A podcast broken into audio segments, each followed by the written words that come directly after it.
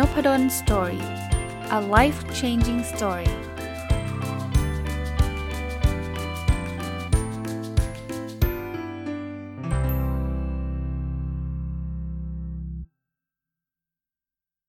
สวัสดีครับ ยินดีต้อนรับเข้าสู่นพดลสตอรี่พอดแคสต์นะครับ วันนี้จะเอาหนังสือเล่มหนึ่งนะครับ มารีวิว หนังสือเล่มนี้มีชื่อว่า เพราะเป็นวัยรุ่นจึงเจ็บปวดนะครับ เขียนโดยอาจารย์คิมรันโดนะต้องเรียนแบบนี้ที่มาที่ไปสักนิดหนึ่งนะครับสารภาพเลยครับว่าส่วนตัวนะครับจำไม่ได้ว่าผมได้อ่านหนังสือเล่มนี้ไปแล้วหรือยังนะครับ เพราะว่าหนังสือแปลของของเกาหลีเนี่ยผมเคยได้อ่านไป2อสเล่มนะที่ดังๆอะแต่ผมจำไม่ได้จริง ๆนะครับ หนังสือเล่มนี้ลืมบอกคนแปลนะครับ เพราะว่าแปลได้ดีมากคือคุณวิทยาจันจันพันธ์นะครับ เป็นคนแปล ผมได้ยินได้ฟังคุณรวิทย์หานุสาหะนะครับ จาก Mission to the Moon นะครับ ได้เอาหนังสือเล่มนี้มาเล่าให้ฟังในรายการ 5 Minute Podcast มาตลอดเลย ก็ฟังแล้วก็ได้ได้ไอเดียเพลินดีนะครับ ก็ก็มีประเด็นหลายประเด็นที่ชอบ จนมาวันหนึ่งเนี่ย ตอนนั้นก็ยังไม่ได้ตัดสินใจจะซื้อนะ ก็ฟังรีวิวไปเรื่อยๆเนี่ยแหละ เพราะว่ามีหนังสือกองอยู่เต็มไปเต็มไปหมดเลย มีวันหนึ่งเนี่ยคุณกล้าสมุทรวานิชขออนุญาตเอ่ยชื่อท่านด้วยนะครับ ก็กุณาอินบ็อกมา บอกว่าอาจารย์ อาจารย์ไม่ลองเขียนหนังสือแนวนี้ดูหรอ เพราะว่าในหนังสือของของอาจารย์คิมรันโดเนี่ย อาจารย์คิมรันโดเนี่ยเป็นคนที่เป็นอาจารย์มหาวิทยาลัย แล้วก็เขียนหนังสือเหมือนกับสอนลูกศิษย์อะ คุณกล้าบอกว่าอ่านหนังสือเล่มนี้แล้วนึกถึงผมนะก็ต้องขอบพระคุณนะครับ ที่คุณนาให้เกียรตินึกถึงนะผมก็เลยบอกว่า ถ้าถ้างั้นเดี๋ยวผมลองไปซื้ออ่านบ้างดีกว่านะเพราะว่าต้องบอกว่าอย่างที่บอกว่าจำไม่ได้ว่าอ่านแล้วหรือเปล่านะครับ ก็ก็มีความตั้งใจว่า เออเดี๋ยวเราลองอ่านดูก่อนแล้ว แล้วเผื่อว่าถ้าเราพอจะเขียนอะไรได้แนวนี้ ก็อาจจะลองเขียนดูก็ได้นะ ปรากฏว่าแบบนี้ฮะพอตอนเริ่มอ่านนะ ผมก็มีความรู้สึก ส่วนตัวเลยนะว่า เฮ้ย แต่แบบจะให้ผมเขียนแนวแนวแนวสอนลูกศิษย์อะไรเงี้ย มันก็แบบคือคืออันนี้เป็นเป็นความรู้สึกผมเองนะว่าแบบ เราจะเอาอะไรไปสอนเขาอะไรเงี้ยประมาณนั้นนะครับ คือคือคนที่จะสอนคนอื่นนะจะต้องอาวุโสเยอะๆนะครับ คือไม่ได้บอกว่าตัวเองหนุ่มอะไรมากมายหรอก แต่ว่าผมคิดว่าคนเหมือนเนี่ยอาจารย์เกษียณแล้วอะไรเงี้ยอาจจะพอมีมีมีอะไรไปสอนนะ ผมก็ยังไม่ได้ถึงขนาดนั้นนะครับ แต่พอไปอ่าน จึงพบว่าอาจารย์คิมรันโดเขียนหนังสือเล่มนี้ ในอายุที่เท่ากับผมตอนนี้พอดีเป๊ะเลยครับ คือหนังสือเล่มนี้เนี่ยตีพิมพ์ในไทยเนี่ยนะเขาบอกพิมพ์มาแล้วครั้งที่ 40 ครับนะเกาหลีขายไปได้ 2 ล้านเล่มนะเพราะนั้นเนี่ยหนังสือเล่มนี้ไม่ได้เพิ่งตีพิมพ์ในปี 2020 นะนะตีพิมพ์ครั้งแรกในประเทศไทยเนี่ยในปี 2555 นะครับ ผมว่าในเกาหลีอาจจะตีพิมพ์ก่อนหน้านั้นด้วยซ้ำแต่ผมอ่านแล้ว track track ประวัติอาจารย์เขาแล้วเนี่ย พบว่าอาจารย์เขาเขียนหนังสือเล่มนี้ตอนอายุ 48 ซึ่งซึ่งเท่าผมตอนนี้เลยนะเฮ้ยผมก็บอกว่าเอ้ยถ้างั้นเราก็พอจะเขียนได้นะอะแต่อาจจะไม่ได้ดีเด่นอะไรขนาดนั้นนะครับ ก็ก็นั้นเป็น motivation ก่อน คราวนี้ ผมคงไม่ได้มารีวิวในมุมแบบที่คุณนวิทรีวิวนะครับ เพราะว่าคนที่ฟัง Mission to the Moon แล้วก็ฟังนพดล Story Podcast เนี่ย ก็อาจจะหลายคนฟังอยู่ทั้ง 2 ช่องนะครับ จะเบื่อซะก่อนว่า อุ๊ย อาจารย์ก็รีวิวเหมือนคุณนวิทเลยนะครับ คุณนวิทรีวิวละเอียดมากนะครับ ลองไปฟังดูนะครับ รายการ 5 minute podcast ผมขอรีวิวตามสไตล์ของผมก็คืออประโยคสั้นๆ ประโยคคมๆ ที่ผมคิดว่าหนังสือเล่มนี้เขียนไว้แล้วให้ข้อคิด ดีๆ แล้วก็บวกกับประสบการณ์ส่วนตัว ซึ่งคงคงมีพอสมควรแหละ เพราะว่าในมุมของอาจารย์มหาวิทยาลัยด้วยกันนะครับ อาจารย์คิมรันโดก็เป็นอาจารย์มหาวิทยาลัยที่เกาหลีนะครับ ผมก็เป็นอาจารย์มหาลัยที่ธรรมศาสตร์นะครับอะเริ่มต้นเลยนะครับ ผมผมจะไม่ได้แยกบทนะ ผมยกคำพูดมาคุยเลยแล้วกันนะครับ มีคำพูดในหนังสือเขียนบอกว่า การหางานเต็มไปด้วยการแข่งขันที่ดุเดือด ความรู้ในรั้วมหาวิทยาลัยอย่างเดียวอาจไม่เพียงพอ ในฐานะอาจารย์มหาวิทยาลัยผมเห็นด้วยกับคำนี้เป็นอย่างยิ่ง คือในเกาหลีเนี่ยนะครับ ส่วนตัวไม่เคยไปนะ แต่ดูซีรีส์หลังๆไปติดซีรีส์เกือบทุกเรื่องเลยเราจะเห็นความยากลำบากในการหางานนะผมว่าในเมืองไทยก็ไม่แพ้กันนะเมืองไทยอาจจะเป็นเมืองที่ดูสถิติแล้ว การตกงานมีค่อนข้างน้อยนะครับ ถ้าจำไม่ผิดเนี่ยเราเคยอยู่อันดับหนึ่งของโลก หรือปัจจุบันอาจจะอยู่อันดับหนึ่งของโลกก็ได้นะ ผมไม่รู้ แต่ว่าผมก็เชื่อว่าคนจบงานอ่าคนจบปริญญาแล้วอยากได้งานที่เราชอบที่เรารักก็ไม่ง่าย การหางานไม่ใช่ว่าเขาแย่งตัวกันอะเราไม่ได้อยู่ในเศรษฐกิจแบบนั้น ยิ่งหลังโควิด -19 ผมคิดว่ายิ่งยากนะคราวนี้ที่อาจารย์คิมรันโดพูดบอกว่าความรู้ในมหาวิทยาลัยอย่างเดียว ไม่เพียงพอเนี่ยผมค่อนข้างเชื่อตามนั้นเลย คือผมไม่ได้บอกความรู้ไม่สำคัญ แต่มันไม่พอไงครับ สิ่งส่วนตัวผมอันนี้ผมผมพูดบียอนไปนะครับ ความรู้ที่ท่านเรียนกันอยู่ในมหาวิทยาลัยณปัจจุบันเนี้ยมันอาจจะอัปเดตได้เร็วมากนะทักษะที่นักศึกษาควรจะมีคือทักษะในการเรียนรู้สิ่งใหม่ ๆ ด้วยตัวเองอะขีดเส้นใต้นะนี่ส่วนตัวผมหนังสือไม่ได้เขียน คือคืออะวันนี้มาเรียน OKR กับผมเนี่ย ปีหน้าคนอาจจะไม่ใช้กันแล้วก็ได้ OKR เพราะนั้นถ้าถ้ารู้แค่ OKR ออกไปเนี่ยไม่กี่ปีมันอาจจะอัปเดตแล้วก็ได้ เพราะฉะนั้นสิ่งที่นักศึกษาควรจะมีมากกว่าความรู้เรื่อง OKR ถามว่าต้องรู้ไหม OKR ก็รู้ก็ดี ก็ก็มีประโยชน์แน่นอนในการทำงาน รู้ balance กอการเรื่องการวัดผลหลักการอะไรเงี้ย พวกนี้ดีทั้งหมดแหละ แต่สิ่งหนึ่งที่ต้องประกบกลับไปด้วยก็คือ วันหนึ่งเวลาเขาจบไปแล้วเนี่ย เขาจะเรียนรู้สิ่งใหม่ ๆ ได้ยังไง เพราะว่าในงานเนี่ยมันไม่เหมือนการบ้านหรอกครับ มันไม่ได้บอกว่าทำข้อ 1 ข้อ 2 ข้อ 3 มันจะเจอบริบทใหม่ๆ แล้วเกิดนักศึกษาที่เรียนทักษะการเรียนรู้สิ่งใหม่ ๆ ด้วยตัวเองเป็นเนี่ยเขาอยู่ที่ไหนเขาก็จะอยู่ได้นะครับอะคำคมอันถัดไปนะครับจะเป็นคำคมหรืออะไรก็แล้วแต่ที่ผมชอบนะครับ คือคือในประโยคอันถัดไปนะครับเขาบอกว่า อายุ 24 ปี เป็นช่วงเวลาที่มนุษย์ข้ามผ่านวัยเยาว์และความคึกขนองประสาวัยรุ่นมาจนเกือบหมดแล้ว เป็นช่วงชีวิตที่ต้องเตรียมพร้อมสู่การเป็นส่วนหนึ่งของในสังคมอย่างจริงจัง คืออาจารย์กิมรันโดพูดพูดบอกว่าเวลานาฬิกาเนี่ยเขาอยากจะแบ่งให้ให้ให้เห็นว่าถ้าเที่ยงคืนของวันใหม่เนี่ยนะคือวันคือช่วงเวลาที่เราเกิด แล้วถ้ามนุษย์เราเนี่ย มีอายุทั้งหมดโดยเฉลี่ยยี่อ่าแปปีเนี่ยถ้าเทียบกับนาฬิกาคือ 80 ปีเท่ากับ 24 ชั่วโมงเนี่ยเขาให้เราหารออกมาก็คือ 80 ปี 24 ชั่วโมงใช่ไหมเพราะฉะนั้นเนี่ย 10 ปีคือ 3 ชั่วโมงนะครับ3ชั่วโมง เพราะฉะนั้นถ้าถ้าตอนนี้อายุอ่าอายุเราเท่าไหร่ดีล่ะ 24 ปี ถ้าเปรียบกับนาฬิกาเนี่ยก็คือเอา 24 มันไม่ลงตัวอายุสัก 30 ปีนะครับ 30 ปีเนี่ยมันก็เหมือน9โมงเช้านะช่วง9โมงเช้าอะกลับมาที่คำพูดนะครับคือคือพอมันเห็น9โมงเช้าเราจะเห็นภาพใช่ไหมว่าเออก็ชีวิตเพิ่งเริ่มต้นนะตอนนี้เพิ่ง9โมงเองนะครับ24 ปีก็อาจจะก่อน9โมงนิดหน่อยนะอะคือ24ปีเนี่ยคือช่วงเวลาที่นักศึกษาจะจบการศึกษา อันนี้อาจจะที่เกาหลีนะเมืองไทยอาจจะจบเร็วกว่านิดหน่อยนะถ้าจะไม่ผิด 22 ปี แต่อาจารย์คิมรันโดบอกว่ามันมันคือจังหวะที่แบบ ไม่ใช่วัยรุ่นจ๋าแล้วอะ20 กว่าปีเนี่ยมันก็ยังอยู่ในช่วงวัยรุ่นนะ แต่ว่าคือขนองแบบมปลายเลยมันจะมันจะน้อยลงแล้วแล้วมันจะเป็น big step เลย มันจะเป็นช่วงที่เขาจะมีการเปลี่ยนผ่านจากจากจุดหนึ่งไปยังจุดหนึ่ง คือผมว่าชีวิตการเรียนกับชีวิตการทำงานเนี่ยเป็นชีวิตที่ไม่เหมือนกันนะ ถ้าถ้าพูดบอกว่าเรียนมปลายกับเรียนมหาวิทยาลัยแตกต่างไหมแตกต่าง แต่จะแตกต่างไม่เยอะกับกว่าการเรียนมหาวิทยาลัยกับการทำงานนะ ส่วนตัวนะ ส่วนตัวมองแบบนั้นนะครับ เพราะเรียนมันยังเรียนแหละอะมปลายอาจจะมีการบังคับเข้าห้องเข้าห้องอาจารย์อาจจะเข้มงวดหน่อยมหาวิทยาลัยอาจจะเข้มงวดน้อยหน่อย แต่มันยังคงเป็นการเรียนนะ โหมดการใช้ชีวิตไม่ได้ต่างกันมาก แต่จากมหาวิทยาลัยกับการเป็นทำงานนี่คือ big step เลยนะครับ เพราะฉะนั้นเนี่ย concept ก็คือจุดนี้เป็นจุดที่เราจำเป็นที่จะต้องปรับตัวเยอะหน่อยสำหรับนักศึกษาที่กำลังจะจบการศึกษานะ แล้วมีอีกประโยคนึงต่อเนื่องคือบอกว่าในชีวิตหนึ่งไม่มีช่วงอายุใดที่เร็วเกินไปหรือสายเกินแก้ แปลว่าถ้าเรารู้สึกว่าเราควรจะทำอันนี้ไปตั้งแต่อายุ 18 24 ก็ทำทันครับ 30 ก็ทำทันครับ ถ้าถ้าใครอ่านหนังสือเรื่อง Late Bloomer เนี่ยเขาบอกว่าอายุ40 50 60 ยังเริ่มทำหลาย ๆ อย่างทันเลย แต่ถามว่าทุกอย่างไหมจะไม่ทุกอย่าง ส่วนตัวผมอาจจะบอกว่าถ้าเป็นนักกีฬาอาจจะไม่ทันหรอกถ้าอายุ 60 แล้วอะจะเริ่มมาเตะฟุตบอลเพื่อเป็นนักฟุตบอลอาชีพอาจจะไม่ทัน แต่หลาย ๆ เรื่องอย่างเช่น การทำธุรกิจ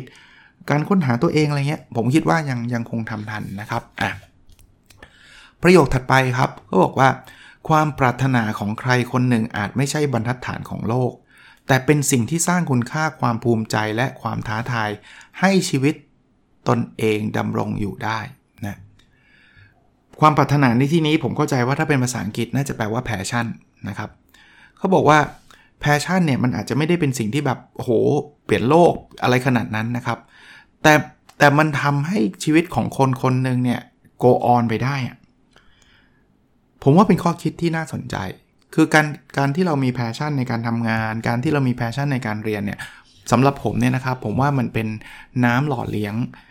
ที่จะทำให้เราแบบไม่ burn out อะทำให้เราเนี่ย go on ไปได้นะครับ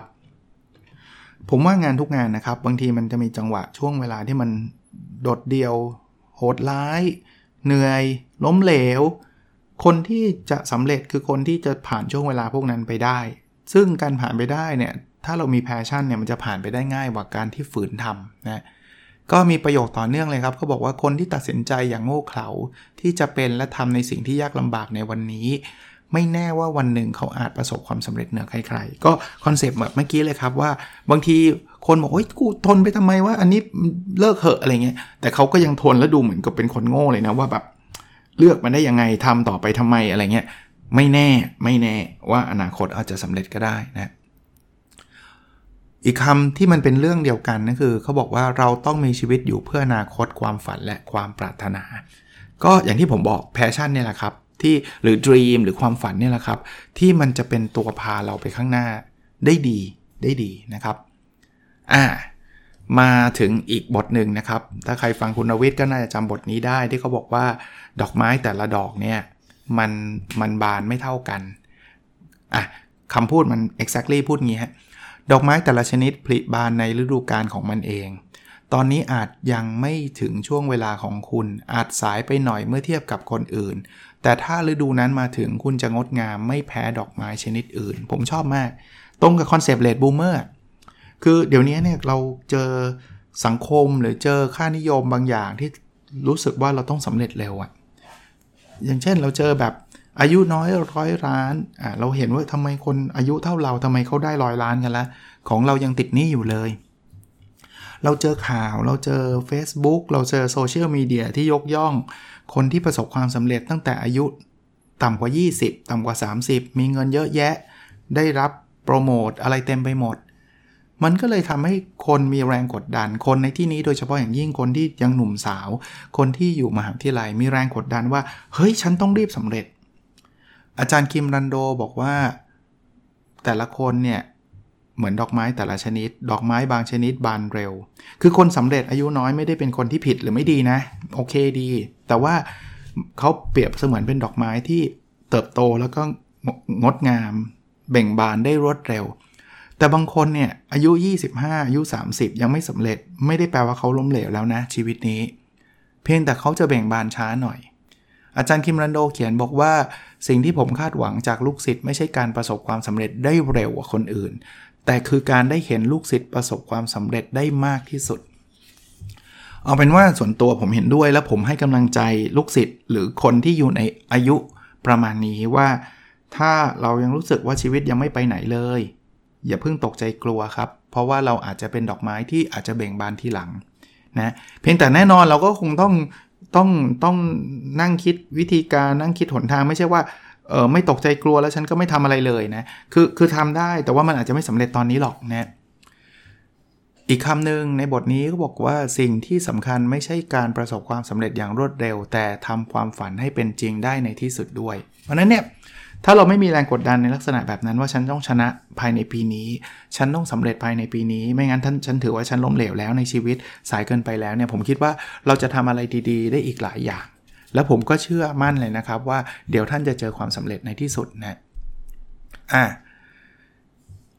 ถัดไปคำนี้เป็นคำที่ผมชอบมาก สิ่งที่สำคัญมากกว่า คือการลงมือทำให้งานสำเร็จจริงทีละเล็กทีละน้อย คือผมว่าจะเป็นวัยรุ่นหรือไม่ต้องวัยรุ่นก็ได้นะ คนเราเนี่ยมักจะมีความตั้งใจ มีความฝัน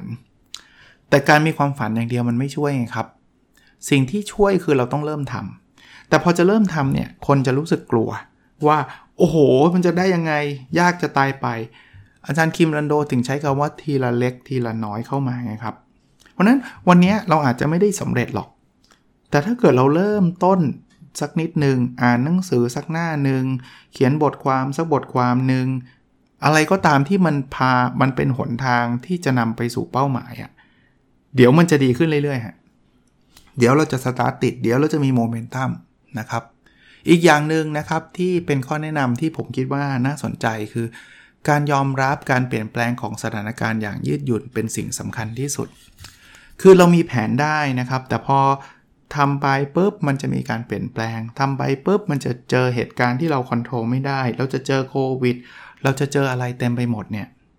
เรายอมรับมันปะครับ ยอมรับมันไม่ได้แปลว่าเราจะไม่แก้ไขนะครับ เราจะพยายาม take action แต่เราต้อง flexible นะ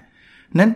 ข้อแนะนำคือจงทบทวนกับตัวเองอยู่เสมอ และเติมไฟฝันให้ชีวิต อย่าได้ขาด เพราะคำตอบนั้นไม่อาจจะหาได้จากที่ไหนนอกจากในตาของตัวคุณเองชอบคำนี้ครับ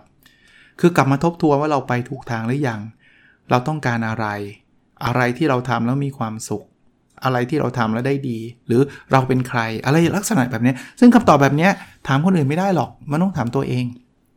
แล้วก็ไม่ต้องไปแร่งหาคำตอบว่าต้องตอบให้ได้ภายในวันนี้นะครับ แต่ต้องต้องรู้จักถามตัวเองในลักษณะแบบนี้เราจะได้ไม่หลงทางนะครับอะมาดูอันถัดไปนะครับ ก็บอกว่าจงเชื่อมั่นในพลังของตัวคุณ แต่อย่าตั้งเป้าหมายที่ตายตัวมากจนเกินไปอะแปลว่าอะไร อย่างแรกเนี่ยคนที่จะสำเร็จเนี่ยนะเราต้องเชื่อมั่นก่อน ว่าเราทำได้ ถ้าหมดความเชื่อมั่นเนี่ยนะ เราก็เราก็ล้มเลิกแล้วไงเอ้ย ผมเป็นนักเขียนไม่ได้หรอกก็ล้มเลิกแล้วไงเราก็ไม่สำเร็จหรอกเราไม่มีวันเป็นนักเขียนที่ประสบความสำเร็จแน่นอน แต่ไม่ได้เชื่อมั่นแบบดันทุรัง เราเริ่มเขียนแล้วไม่ work ตั้งเป้าหมายว่าจะต้องทำแบบนั้นแบบนี้ทำแล้วเรียนรู้ครับทำแล้วไม่ work ปรับได้เปลี่ยนได้ เป้าหมายบางอย่างอาจจะ คิดว่ามัน work ในช่วงเวลานั้น แต่ตอนนี้มันไม่ work แล้ว ลองมาปรับเปลี่ยนแต่ทิศทางยังไปอยู่นะ เรายังอยากเป็นนักเขียนอยู่นะ สมมติผมอยากเป็นนักเขียนอยู่ แล้วผมไปเขียนในทวิตเตอร์แล้วเขียนสักพักหนึ่งแล้วมันไม่ใช่อะมันไม่ใช่อาจจะมีอาการคนไม่ติดตามเลย หรือเราเขียนแล้วก็รู้สึกไม่สนุกหรืออะไรก็แล้ว แต่เฮ้ยเปลี่ยนแพลตฟอร์มไหมเราเขียนบทความที่มันยาวกว่านั้นดีไหมนะครับ มันจะไปได้อะมันจะไปได้ในที่สุดนะ คำแนะนำถัดไปคือบอกว่าจงอย่าหมดหวัง ถ้าสิ่งที่หวังไว้ยังไม่ประสบผล ผมว่าส่วนตัวนะ คนที่ประสบความสำเร็จในเรื่องใดเรื่องหนึ่งเนี่ย ผมเชื่อว่าเขาผ่านกระบวนการแบบนี้มาแล้วทั้งนั้น คนที่เป็นนักเขียนที่มีคนติดตามเป็นหมื่นเป็นแสนเป็นล้านเนี่ยนะเขาเริ่มจากคนที่ไม่มีการเป็นนักเขียนที่ไม่มีคนติดตามมาก่อน ส่วนใหญ่จะเป็นแบบนั้น คนที่อะไรดีล่ะครับ เป็น podcaster มีคนตามเยอะแยะ เขาก็จะเริ่มต้นจาก การทำพอดแคสต์ที่แทบไม่มีคนฟังเลย เพราะนั้นเนี่ยบางทีบอกโหผมทำมา 7 วันแล้วมันยังไม่มีคนฟัง ผมว่าเป็นเรื่องปกติอะยกเว้นว่าท่านแบบเป็นเซเลบริตี้มาก่อนเนาะแล้วท่านแบบมีคนติดตามมาเป็นล้านก่อนแล้วท่านมาทำพอดแคสต์อันนั้นอาจจะเร็วหน่อยใช่ไหมแต่แต่ตอนเริ่มต้นมันเป็นแบบนั้นเขาบอกจงอย่าหมดหวัง ถ้าสิ่งที่หวังไว้ยังไม่ประสบผลนะ ที่เป็นกำลังใจอันถัดไปคือเขาบอกว่า คุณมีความสามารถที่จะบรรลุเป้าหมายที่ยิ่งใหญ่ได้ ไม่จำเป็นต้องนำเป้าหมายที่ละเอียดอ่อนนั้นไปผูกไว้กับดวงทำไมคุณถึงไม่ยอมเชื่อใจตัวเองดูก่อนละ่ะนะคือเขาสอนให้เราเชื่อมั่นในตัวเองนะครับ ว่าเรามีความสามารถนะคือบางคนบอกคนอย่างเราไม่มีทางเป็นไปได้ คือถ้าเราคิดแบบนี้มันก็เป็นไปไม่ได้ตั้งแต่แรกแล้วนะครับ ก็ก็คล้าย ๆเดิมนะมาดูเรื่องถัดไปครับ มาเรื่องเรื่องที่อาจารย์คิมรันโดพูดถึงใบปริญญาบ้างอ่าผมว่าอิชูนี้คุยกันได้ยาวเลยแหละอาจารย์อาจารย์คินรันโดเขียนไว้บอกว่ายุคนี้ใบปริญญาไม่สามารถใช้เป็นหลักประกันรายได้ และความมั่นคงให้ชีวิตได้อีกแล้วอะถามผมว่าผมคิดว่าใบปริญญาสำคัญไหม ผมตอบแบบนี้ ผมว่าสำคัญ ในในวันนี้นะ ในปี 2563 ใบปริญญา โดยเฉพาะในประเทศไทยยังมีความสำคัญอยู่ แต่ถามว่าอย่างนี้ผมเห็นแย้งกับอาจารย์คิมรันโดหรือเปล่า ผมไม่ได้เห็นแย้งเลย ผมเห็นด้วยกับอาจารย์คิมรันโดว่ามันสำคัญแต่มันไม่พอ ที่อาจารย์คิมรันโดเขียนพูดอีกทีนะ ยุคนี้ใบปริญญาไม่สามารถใช้เป็นหลักประกันรายได้ และความมั่นคงให้ชีวิตได้อีกแล้ว มันแปลว่ามีมันไม่ได้การันตีนะ มีมันไม่ได้การันตีนะว่าคุณจะมั่นคงไปตลอดชีวิต คุณจบเป็นญาตรีแล้วต่อไปนี้คุณจะไม่ตกงาน ไม่มีการการันตีแบบนั้น แต่ถามว่าสำคัญไหมสำหรับผมผมคิดว่ายังสำคัญอยู่ แต่คุณต้องมีอะไรที่บียอนใบปริญญานะแต่ความสำคัญของใบปริญญาเนี่ยจะลดลงเรื่อยจะลดลงเรื่อยๆ วันหนึ่งไม่แน่ในอนาคต บริษัทอาจจะบอกว่าเราไม่ได้ดูแล้วว่าคุณจบที่ไหน เรามีการวัดผลว่าคุณทำงานได้หรือเปล่า ถ้าทำงานได้จบมปลายแล้วก็รับ แต่วันนี้ยังไม่ได้ถึงจุดนั้นดังนั้นถามว่าวันนี้คนยังอยากเรียนเพื่อได้รับใบปริญญา แล้วมีส่วนช่วยในการทำงานหรือเปล่าผมว่ามี แต่อย่าอย่าไปยึดโยงว่ามีปริญญาแล้วฉันไม่ต้องทำอะไรแล้ว มีปริญญาแล้วทำงานไม่เป็นคุณตกงานได้เลยนะครับนะอีกคำหนึ่งนะครับ อาจารย์คิมรันโดเขียนบอกว่าการเข้าทำงานในบริษัทยักษ์ใหญ่ชื่อดัง ไม่ใช่เครื่องยืนยันความสำเร็จที่แท้จริง ต้องพิจารณาความสนุกของตัวเองในการทำงานด้วย ข้อนี้เป็นการลบความคิดว่า เฮ้ยถ้าเกิดฉันเข้า Big 4ได้ ฉันเข้าบริษัทในตลาดหลักทรัพย์ได้ แปลว่าฉันสำเร็จแล้ว อาจารย์คิมรันโดบอกว่าเฮ้ยมันอาจจะสำเร็จในแง่ที่ว่ามันมีชื่อเสียง แต่ว่าถ้าคุณทำแล้วคุณร้องไห้ทุกวันเนี่ยคุณทำแล้วคุณไม่มีความสุขในชีวิตเนี่ย มันก็ไม่ได้แปลว่าเป็นความสำเร็จนะ สู้คุณไปทำงานที่อยู่บริษัทเล็กกว่านั้น ไม่ได้มีชื่อเสียงอะไรมากมาย แต่คุณทำงานแล้วมีความสุข คุณสนุกกับงาน ส่วนตัวถ้าผมผมณณเวลานี้ ผมจะเลือกแบบที่ 2 มากกว่าแบบที่ 1 คือได้งานเหมือนกันน่ะแต่งานอันนึงเนี่ยโอ้โห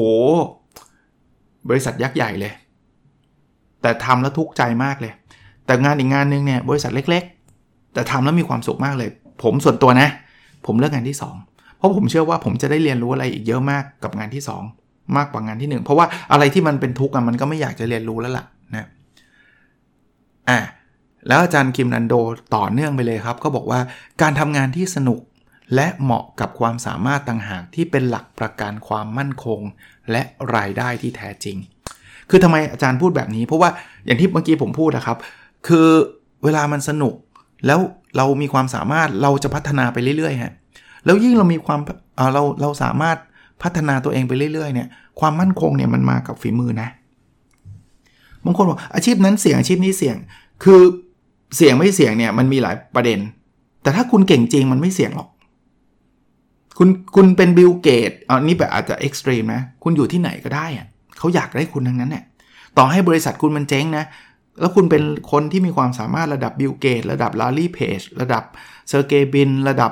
Elon Musk อย่างเงี้ยคุณไม่ตกงานหรอกเอาเอาตรงๆนะอันนี้พูดถึงไม่ได้พูดถึงผู้ประกอบการนะ พูดถึงการทำงานเนี่ยความมั่นคงมากับความสามารถต่างหากล่ะนะอันนี้ก็เป็นความคิดเห็นของผมนะขออีกสักบทหนึ่งก็แล้วกันนะครับ นี่ยังไม่ถึงครึ่งเล่มเลยนะครับ แต่ผมชอบนะครับ อาจจะใช้การรีวิวยาวสักนิดหนึ่งนะครับผมชอบคำนี้ ซึ่งอันนี้ผมจำได้ว่าคุณรวิทย์เขาพูดถึงมั้งครับ เขาบอกว่าเงินก็เหมือนกับเซ็กถ้าหมกมุ่นจนเกินพอดีชีวิตอาจจะพังพินาศได้ คือไม่ได้เงินไม่ไม่ใช่ไม่สำคัญนะ แต่ถ้าใครบ้าเงินมากอะ่ะหมกบุ่นมากเลยว่าแบบจะต้องรวยจะต้องทำอย่างงู้นอย่างนี้ มันก็เหมือนเซ็กอะ่ะคือบ้าเกินไปมันก็พังนะนะ อาจารย์คิมรันโดพูดถึงเรื่องเงินว่าแบบนี้ครับ แนวโน้มของนักเรียนที่ผมเป็นที่ปรึกษาส่วนใหญ่มุ่งความสนใจไปที่ตัวเลขในบัญชีเงินฝากตอนนี้มากกว่า จะรู้สึกอยากลงทุนกับความสามารถของตัวเองเพื่ออนาคตข้างหน้า คือบางคนบอกไปเรียนเพิ่มไม่เอาหรอกต้องเก็บเงิน ไปพัฒนาตัวเองไม่เอาหรอกต้องเก็บเงิน ซึ่งอาจารย์คิมรันโดบอกว่า เอ๊ะจริง ๆ คุณยังไม่ใช่จังหวะเลยนะ จริงๆอะตอนนี้คุณควรจะเพิ่มความสามารถ คุณควรจะลงทุนกับตัวเองนะครับ อันนี้แหละที่อาจารย์พูดว่าการบริหารจัดการที่ดีที่สุด คือการลงทุนในความสามารถของตัวเราเองอ่าผมก็ฝากไว้นะครับสำหรับวันนี้นะครับว่านักศึกษาเองเดี๋ยวนี้เนี่ยต้องเรียกว่าการพัฒนาตัวเองไม่ใช่สิ่งที่ยากลำบากเลยนะครับ แทบเอาตรงๆนะ แทบจะไม่ต้องลงทุนเพิ่มด้วยซ้ำคอร์สออนไลน์ดีๆ ในใน Facebook ใน Coursera ในอะไรฟรีเยอะมากนะครับ แล้วแต่ก่อนเรารู้สึกว่าของฟรีมันคงไม่ดีไม่จริง ผมส่วนหนึ่งเนี่ยขออนุญาตแชร์ในมุมนี้ คือผมเรียนทั้งที่จ่ายเงินเป็นหมื่นก็เรียนนะครับ เรียนทั้งฟรีก็เรียนแล้วเชื่อไหมครับ หลาย ๆ ครั้งเนี่ยคุณภาพแทบไม่ต่าง ตอนแรกคิดว่าเรียนฟรีมคงแบบอาจารย์คงมาสอนเล่นๆน่ะแบบไม่ได้มีอะไรมากอะ่ะฟรีจะเอาอะไรมากอะไรเงี้ยเฮ้ยดีอะ่ะเจ๋งเลยอะ่ะจ่ายเงิน คิดว่าจะหรูหรามากมาย บางทีก็คือไม่ได้เลวร้ายนะ เวลาคอร์สที่ผมจ่ายเงินก็ไม่ใช่ว่าผิดหวังนะ คุ้มค่าเงินไหมคุ้มค่า แต่มีความรู้สึกเปรียบเทียบว่าไม่ได้ต่างจากไอ้คอร์สที่เรียนฟรีเลยว่ะคือคืออารมณ์แบบนั้นนะ เพราะฉะนั้นเนี่ยต้องบอกว่าประตูมันเปิดกว้างแล้ว แต่เราจะรับสิ่งนี้เข้ามาในชีวิตเรามากน้อยแค่ไหนตั้งหากนะครับก็หนังสือเพราะเป็นวัยรุ่นจึงเจ็บปวดในมุมของผมนะครับ เดี๋ยวจะมีมาต่อนะ ผมว่าอาจจะมีน่าจะ 3 วันเนี่ยนะ หรือถ้าจะยาวกว่านั้นก็ไม่เป็นไรนะ อยากให้ท่านได้เห็นภาพแล้วก็มีมีความคิดเห็นส่วนตัวเพิ่มเติมไปด้วย ในฐานะที่อยู่ในอาชีพเดียวกับคนเขียนอาจารย์คิมรันโด ก็อาจจะเอาประสบการณ์ส่วนตัวเข้ามาแทรกด้วยนะครับ โอเคนะครับ แล้วเราพบกันในสดถัดไปครับ สวัสดีครับ